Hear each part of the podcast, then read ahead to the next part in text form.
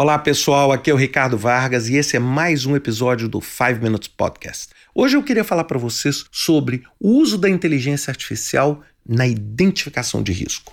Por quê? Porque essa é uma área onde a gente tem um benefício enorme no uso da tecnologia, principalmente pela capacidade que a inteligência artificial tem de identificar padrões. Sabe quando a gente volta e tenta lembrar alguns preceitos de, de inteligência artificial de 10, 15 anos atrás, quando falavam assim: se você no supermercado colocar, por exemplo, fralda descartável próximo de cerveja ou de uma bebida alcoólica, você vende mais fralda e vende mais cerveja. É, isso ficaram é, um assunto super em alta quando o conceito de Big Data, o conceito de analisar grandes volumes de dados trouxe uma conclusão como essa. Por quê?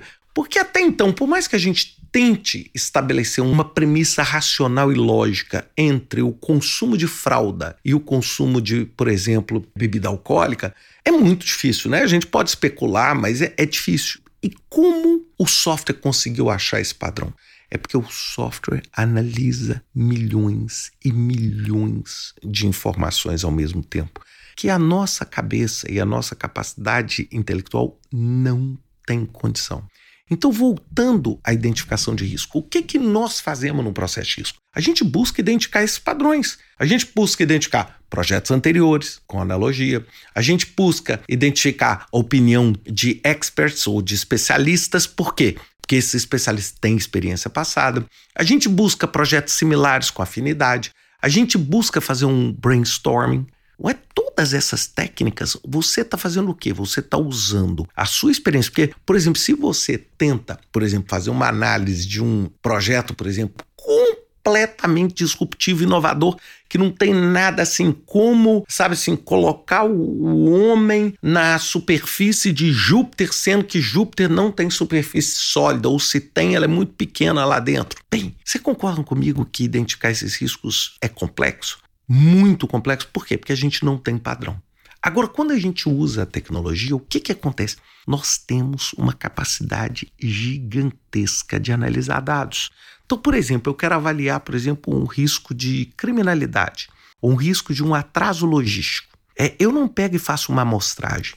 Eu pego e olho o que aconteceu nos últimos 20 anos em todos os navios do mundo, quem chegou atrasado, quem não chegou, qual porto mais atrasado, qual porto menos atrasado, e eu consigo modelar isso numa inteligência artificial ao ponto de eu chegar com precisão dizer o seguinte, ou simulando, por exemplo, com Monte Carlo, chegar à precisão assim, ó, com 99% de certeza você vai ter um atraso, se o porto for o porto X da cidade X, um atraso de 10 dias, um atraso de 5 dias, um atraso de 2 dias ou nenhum atraso. Então, o que, que acontece quando você usa isso para aumentar sua capacidade de identificar riscos relevantes? Você atua de uma forma muito mais efetiva. E o grande segredo para fazer isso, né? Você, claro, pode usar o ChatGPT, você pode usar o Piemoto, você pode usar isso, mas o mais importante é quanto mais contexto você der para a ferramenta buscar os riscos para você, mais efetivo você vai ser. Porque, por exemplo, hoje eu estou usando uma ferramenta chamada Perplexity.ai, que tem me ajudado muito, porque ela reúne a parte da internet. E ela é uma ferramenta que tem sido bem legal, eu tenho gostado demais de usar. E ela me ajuda a combinar as informações da internet com as informações do prompt que eu tenho, para poder me ajudar a identificar riscos bem específicos. Então, essas são ferramentas que, vamos falar, na caixa de ferramenta do gerente de projeto, tem que existir. É, eu não estou falando aqui para fazer, eu não tenho, não, não sou sócio de, de nenhuma, é a única que eu sou fundador é o Piemoto, mas o que eu quero colocar para vocês é que quando você tem um software, um modelo matemático que é capaz de analisar e de compilar em segundos informações de bilhões de fontes. Você tem uma capacidade muito maior de identificar riscos que vão se tornar relevantes. É claro que eu já vi muita gente falando assim, mas a resposta vem toda pasteurizada, vem toda normalizada. É claro. Se você chega e fala assim, estou construindo uma casa e quero saber os riscos desse projeto, é claro que qual resposta você vai ter, né? A gente não precisa nem ser muito esperto para fazer. vai ter assim: ah, os materiais atrasarem, o licenciamento atrasar. Bem, isso é óbvio, concordam comigo? Isso aí você não precisa nem sequer ter uma inteligência artificial. Agora, se você precisa de uma coisa mais específica, você fala assim, por exemplo, eu estou fazendo as tubulações de saneamento da minha casa. Eu já comprei os materiais, os materiais já estão aqui, eu já tenho uma equipe quais riscos eu preciso identificar na passagem dessa tubagem dentro das paredes e pisos. Eu vou ter uma resposta infinitamente mais precisa.